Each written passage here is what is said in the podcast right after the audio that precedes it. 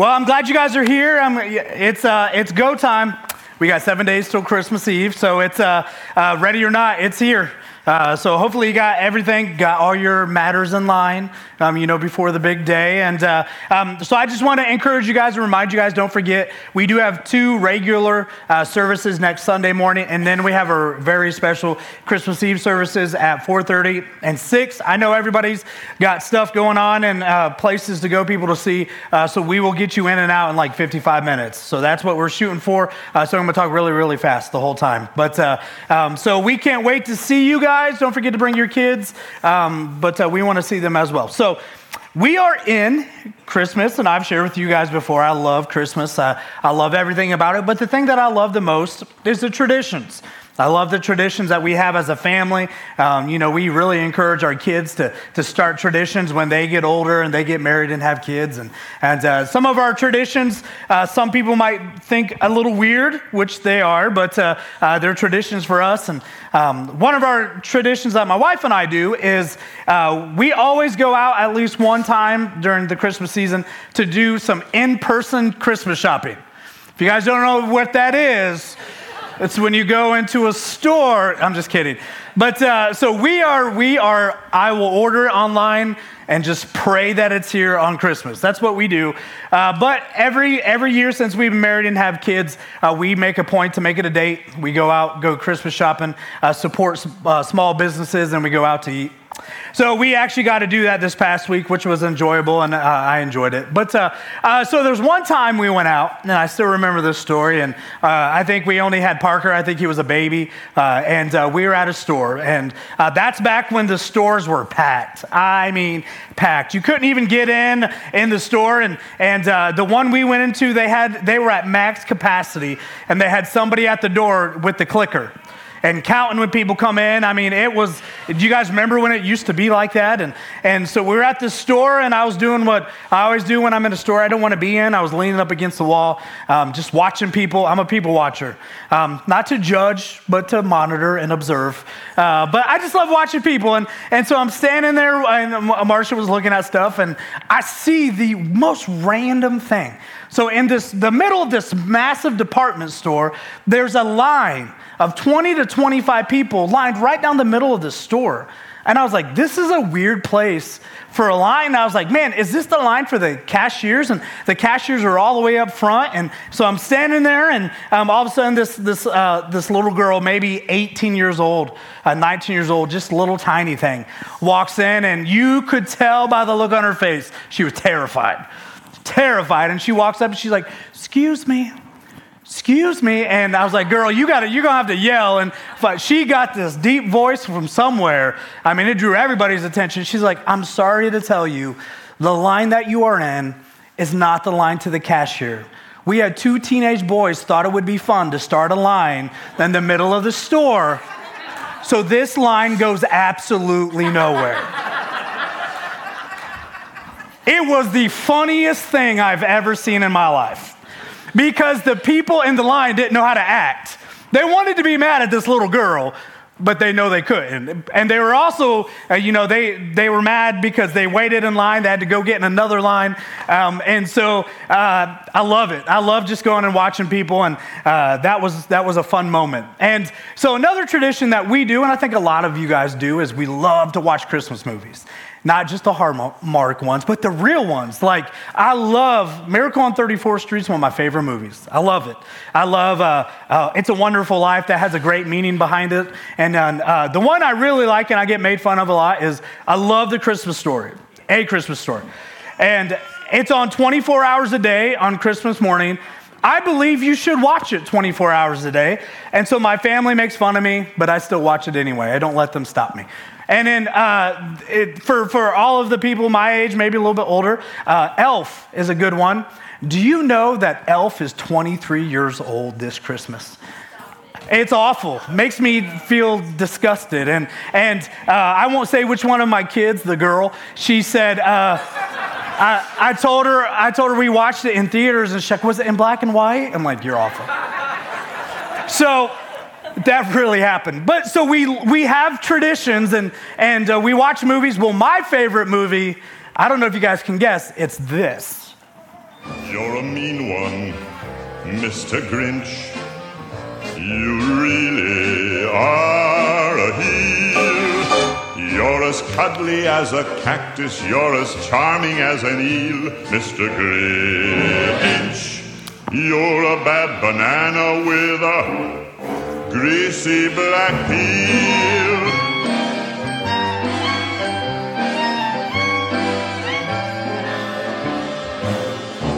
You're a monster, Mr. Grinch. Your heart's an empty hole. Your brain is full of spiders. You've got garlic in your soul, Mr. Grinch. I wouldn't touch you with a 39 and a half foot pole. So that is my favorite one. Not the Jim Carrey one, the original one, the 30 minute one. I love it. There's nothing like it, you know? And the reason why I like it so much, I think it's because of the meaning behind it. I think there's a great meaning to how the Grinch stole Christmas, believe it or not. And the reason why is because of this quote. And it says, The Grinch hated Christmas the whole Christmas season. Now, please don't ask why. No one quite knows the reason. It could be perhaps that his shoes were too tight. It could be his head wasn't screwed on just right. But I think the most likely reason of all may be that his heart was two sizes too small. He had a heart condition. His, he did, but his heart was too small. And so, because his heart was too small, he couldn't find joy.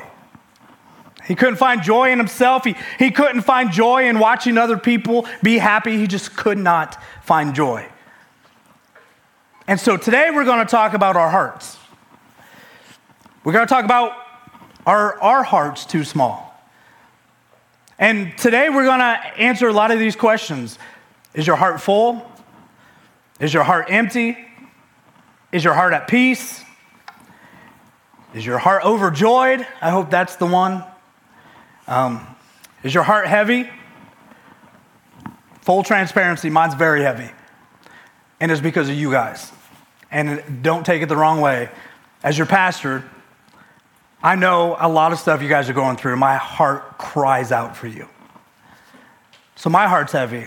The staff's heart's heavy for you guys, but that's what we're here for.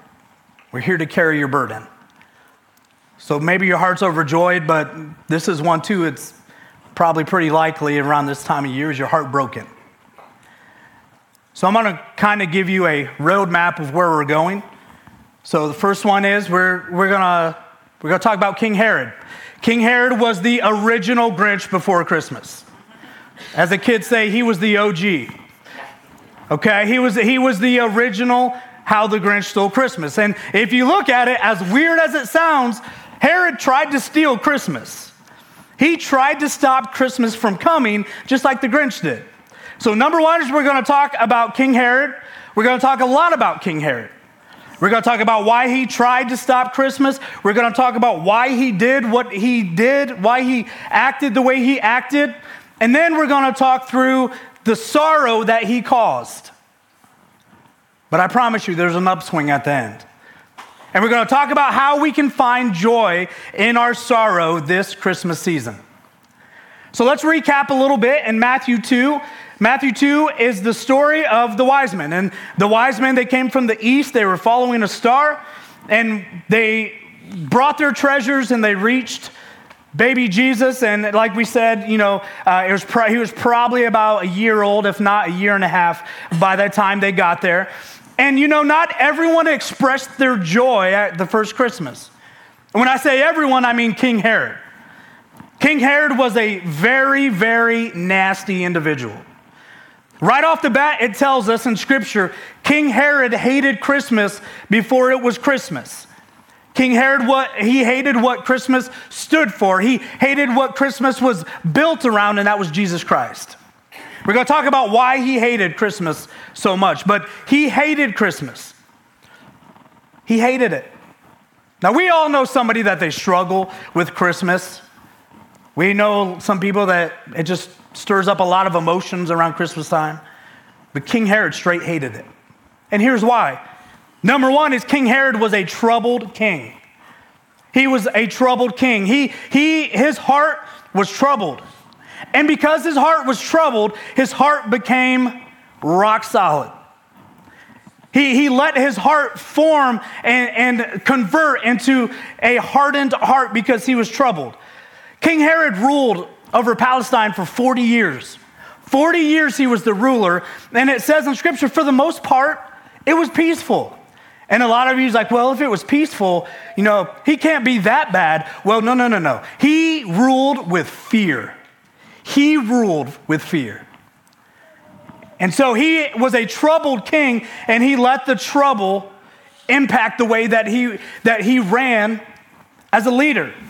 He was troubled. Number two is we need to understand that, you know, believe it or not, King Herod was not all bad. King Herod was not always a bad king. He did some great stuff. He rebuilt the temple in Jerusalem. And then he was very wealthy, and at times he could be very generous. He also, at one point, he melted down his own gold and gave it to starving people during a time of famine. Twice in scripture, it tells us that he gave the Jewish people significant tax cuts. Herod was not all bad, but he let something dictate the way that he led.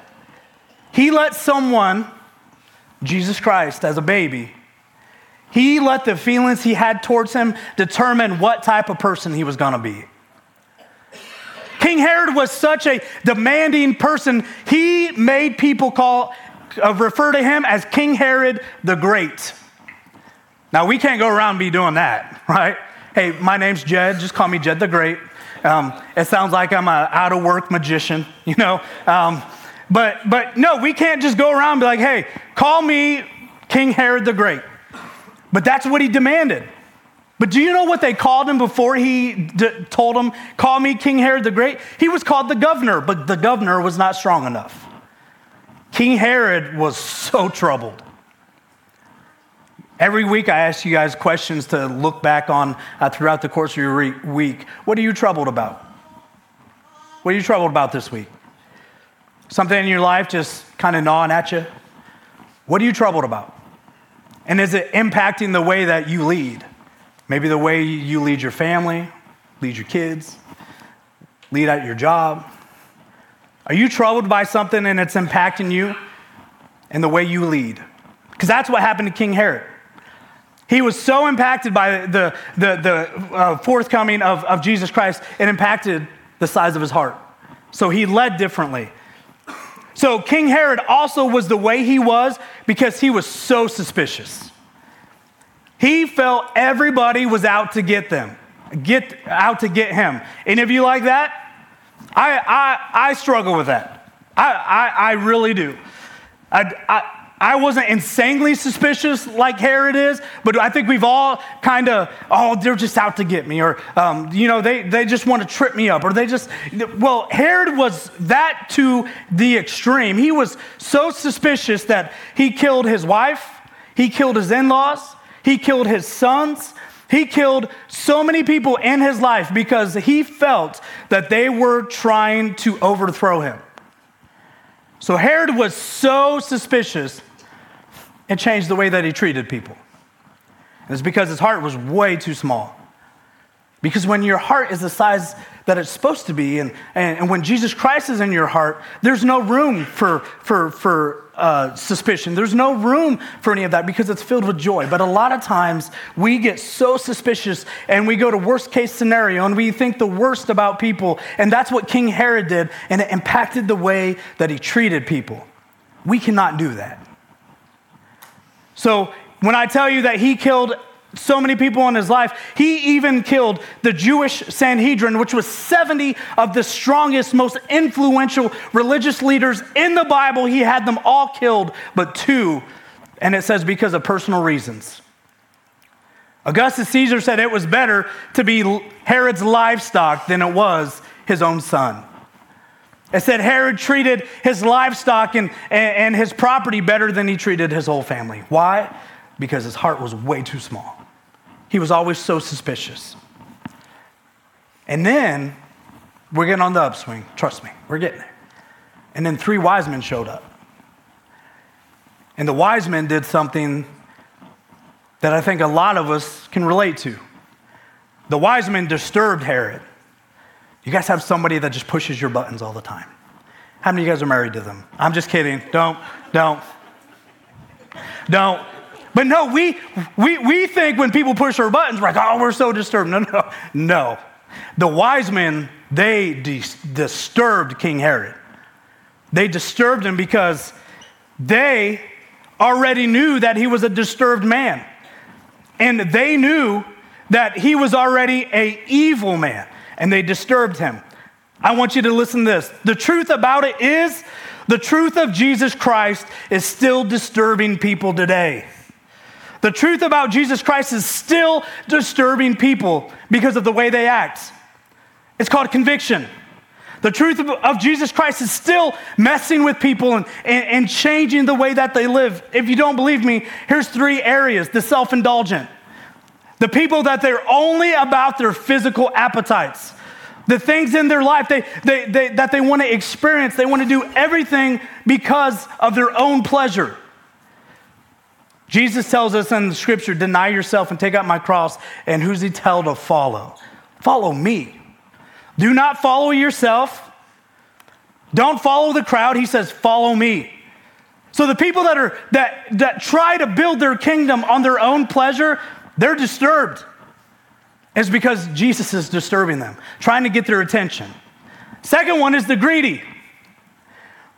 The greedy, it says, don't lay up treasures on earth. This threatens those who try to find security in their own physical belongings.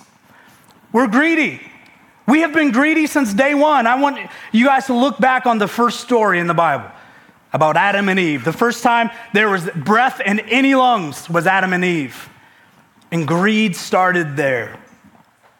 If you don't believe me, if you look at it, God planted the tree of knowledge in the middle of the garden. In the middle of the garden. That means Adam and Eve had to walk through abundance to get to the one thing that they couldn't have. If that's not greed, I don't know what it is. Adam and Eve walked through everything that God provided to get to the one thing that God was trying to prevent. Is that you? Is God trying to be abundant in your life and he's, he's putting all these things around you and you're only focused on the one thing that you can't have? That's greed. And so when you experience greed, it disturbs us. There's something deep down inside of us that, that it provokes us, it pushes us because we are walking through the abundance to get to the one thing that we are not supposed to have. And the second one is the prideful. Jesus says, unless you humble yourself and become, become like little children, you can't enter the kingdom of God. So I want you to understand this. I want Jesus to move you. I want Jesus to shake you. I want Jesus to disrupt you. I want Jesus to, to, to shake you so much that, that the plans that you have, I want him to disrupt them if they're not his plans. You understand what I'm saying? That's what I want in my life. I want Jesus disrupt me.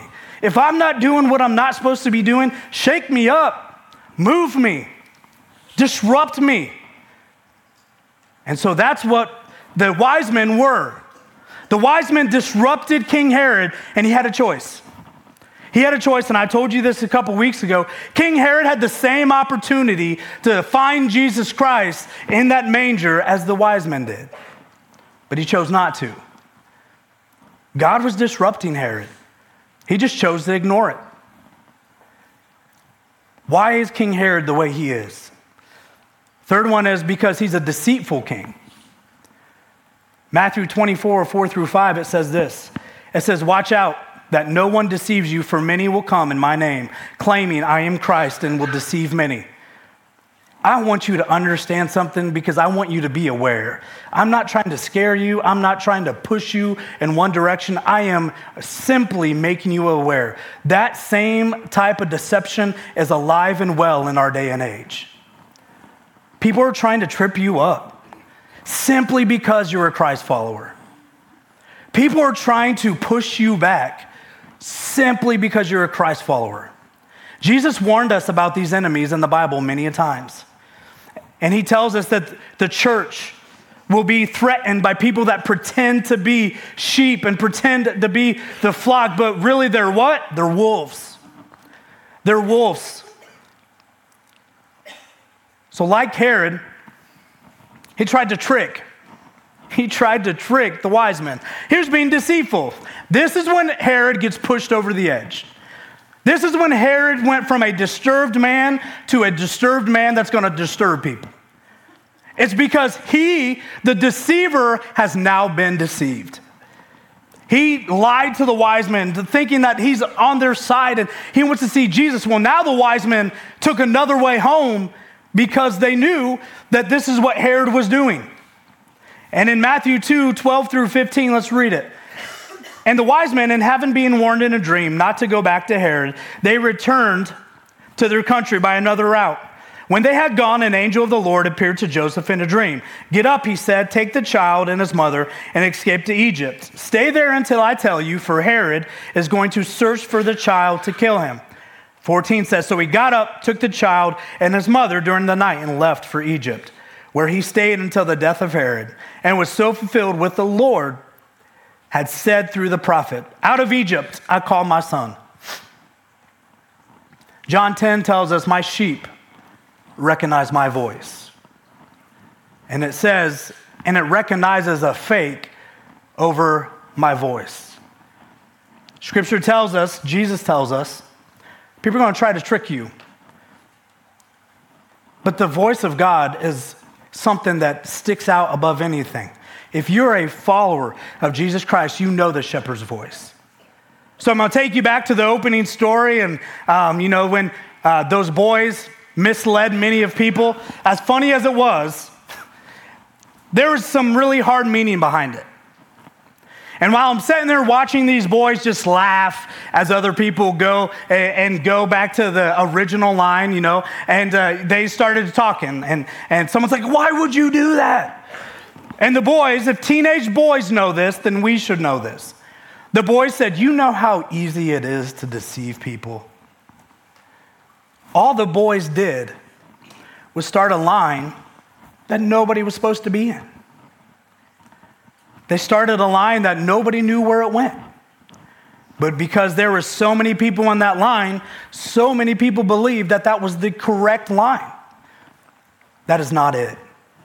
We talked about this a couple weeks ago. You cannot follow the crowd down a lane that you don't know where it goes.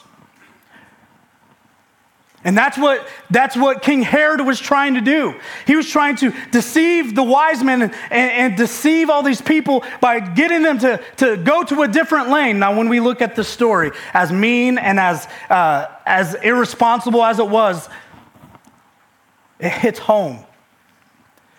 A lot of times we find ourselves in a lane that we're not supposed to be in. A lot of times we find ourselves in a lane that we feel like we've been misled but we don't change lanes because it's embarrassing. Matthew 2:16 it says this it says when Herod realized that he had been outwitted by the magi he was furious. He was so angry. Is that you today that you're just so mad because it feels like you've been deceived?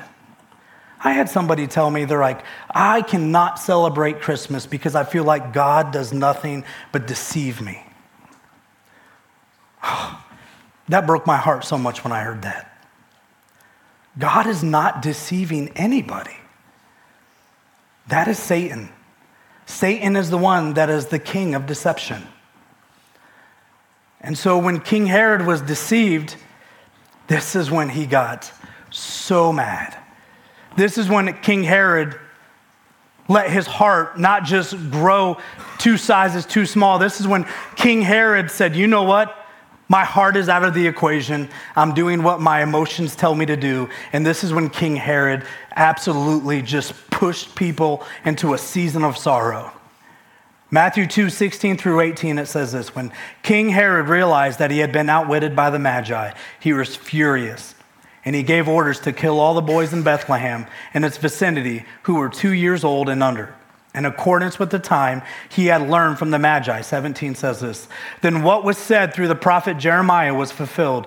A voice is heard in Ramah, weeping and great mourning. Rachel weeping for her children and refusing to be comforted because there are no more. Scripture says the voice was heard in Ramah weeping. If you guys look at a map, Ramah is about 10 miles away. I can't imagine the sorrow that they were feeling. I can't imagine the pain that they were feeling. There are so many hearts that were broken on that day. And they became broken and they became maybe even bitter because of one man that was threatened. One man that was so upset because he couldn't have something, so he made a decision that affected everybody else. This Christmas season, and we're gonna, we're gonna get into pretty tough, choppy waters right now. I know there is something in your life that is bringing you great sorrow. We're all humans. We all have times in our lives that we go through sorrow. And don't you know it? It feels like that sorrow always peeks its head up around Christmas time. Well, here's the great part the sorrow that you're experiencing doesn't stand a chance when it's the joy of Jesus Christ. That sorrow that you're experiencing, I don't care how bad it is, doesn't stand a chance against the joy of Jesus Christ. Now, I know, as it says in the scripture, that Rachel refused to be comforted. She refused to be comforted because it says, There are no more. All the, all the boys, the baby boys were gone. And there was so much sorrow, and, and Rachel said, Don't touch me. She refuses to be comforted. But here's the thing there is comfort in Jesus Christ. And we have to understand that, and we know that sorrow, sorrow takes no prisoners, and I get that. But it says this it says, it was so horrific that the, the weeping was heard in another town. Christmas still can stir up sorrow today. But we're going to talk about how we find joy in that sorrow. I know it took me a long time to get there, but I wanted to give you a great explanation of why King Herod was the way he was and why he chose such an extreme measure to, to protect his kingdom. But now we're going to get to why we can find joy in sorrow. 1 Peter 4:12 it says this it says dear friends do not be surprised at the fiery ordeal that has come on you to test you as though something strange were happening to you. So, number one is do not let your sorrow catch you off guard. We all experience it, we all go through it. And I know a lot of times we think about it more at Christmas time or Thanksgiving or during the holidays or around birthdays. I get it. Sorrow is something that, that it shows up when you least expect it. But we can't be caught off guard. We can't be caught off guard by the, like scripture says, the fiery ordeal that comes to you. So, this Christmas season, if you're struggling, feeling like the sorrow is just coming out of nowhere, we need to understand that, that the sorrow cannot catch us off guard. We need to live solely in the, the, the presence and the joy of Jesus Christ. None of those mothers that day woke up thinking this will be my last day with my baby boy. None of them knew or none, none of them expected that that night when they went to bed that they would no longer have this child in their life. There's great sorrow, but we cannot let it catch us off guard. Peter tells us when he's experiencing tough times, he said, Don't let it surprise you. We get told all the time in Scripture, it's coming. But the joy and the hope for you this Christmas season is let's be on guard. Let's stand on guard, and there's joy that will come from that. And the second one is keep Christ at the center of your Christmas season. The Bible says, don't be overcome with evil, but overcome evil with good. If you are experiencing joy this Christmas season, share that joy with other people because there's people that they are not experiencing joy. There's people that they're just wrapped around the sorrow that comes around this time of year. But scripture says, don't be overcome with it. I know that's hard to say or that's hard to do, but it needs to be easy. We need to overcome evil by being good, by doing good, by showing the joy of Jesus Christ. Do you believe there is still joy in serving the Lord Jesus Christ? There truly is. But a lot of times we get distracted. So when we look back at the Grinch, what stopped the Grinch from stealing Christmas? What stopped the joy or stopped the Grinch from bringing sorrow to so many people? The Grinch did bring sorrow to people. The Grinch stole everything. They took everything that he thought meant something to them. But they still sung and they still celebrated and they still embraced loved ones. Why is that? Because that is because they found the joy in the Christmas and the Christmas season. But what about the Grinch? The Grinch changed, did he not? What changed the Grinch? Grinch, the thing that changed the Grinch was the joyful reaction of other people changed who the Grinch was. So I'm trying to tell you, I know there's sorrow, I know there's heartache, I know there's heartbreak, I know there's heavy hearts, I know there's hearts that are probably empty. I get that, but I'm telling you right now, the joyful reaction that you have because Jesus Christ is born and risen again will bring great joy this Christmas season. When we look at Herod in, in closing, Herod's a very unfortunate story we saw glimpses of the heart that Herod had. When he poured into people with his finances, he poured into people with his resources, when he, he gave people tax breaks, Herod had a heart. Herod had just potential to be great, to be good, but he chose not to. And in the end, Herod was a dead king.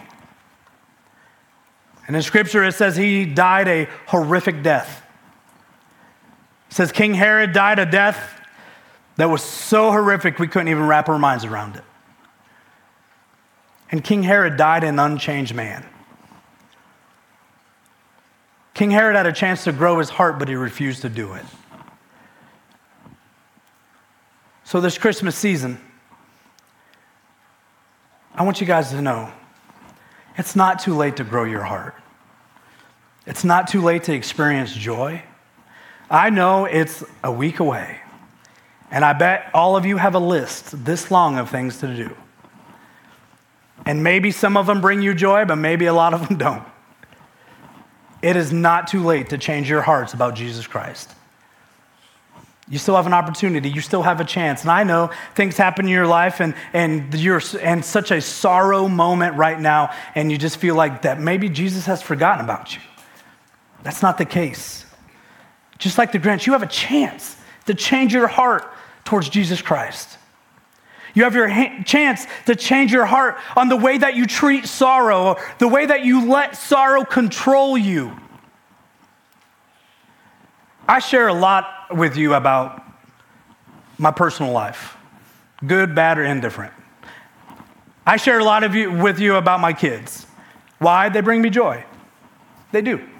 I share a lot with you about the, all the different obstacles that I have uh, had to go through in my life, all the sorrow I've experienced, all the loss that I've experienced.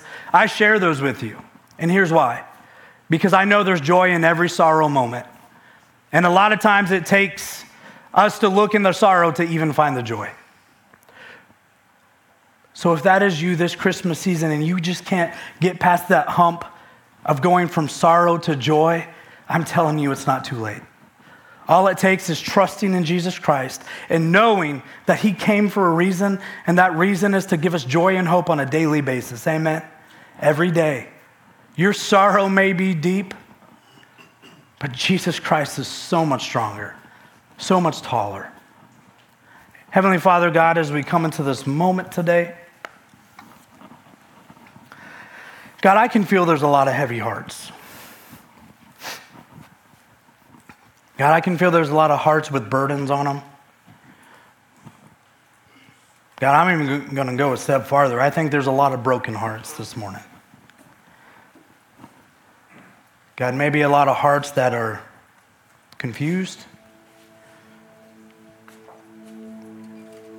God, I dare to say it, but God, I there may be a heart in here, Lord, that's just hardened. That it wants nothing to do with you. Maybe they hold you responsible for something that has happened in their life. God, maybe there's someone here, Lord, that as much as they try to find joy in Christmas, they always sneak back to the sorrow because they know that it's there waiting for them. God, this Christmas season, my prayer is that we find the joy that only comes from you. And God, just like King Herod, we have a chance. We have a chance to change that, God. And my prayer today is that we take advantage of that opportunity to change the way we look at the joy that is Jesus Christ. To know that He can heal any sorrow, that He can heal any pain. God, we thank you in your name, amen.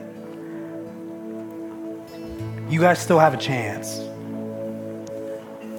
If you and your heart has hardened for Jesus Christ, I would love to pray with you. It's not too late. I don't, I don't care if you're worse than King Herod. I don't care the, the, the bad things you've done, the awful things you've done, the sorrow that you have caused. I am telling you, Jesus Christ is still on the throne and He can heal any of those scars. He can heal any of those open wounds. He can take away any of that pain. All you have to do is trust and believe in Him. So that's my prayer. And if you want someone to pray with you, I'll, I'll be down here and I love to introduce you and, and bring you back to, to Jesus Christ. And if you just want to pray by yourself and maybe you're suffering with so much sorrow this Christmas season, maybe you just need to spend some alone time with God. You can do it from your seat. You can come up here. But I really want you guys to think and pray and ask yourself, where's my heart? Is my heart too small? Is my heart hardened? Is my heart empty? Is my heart broken? The recipe to fix all those is Jesus Christ. Let's stand.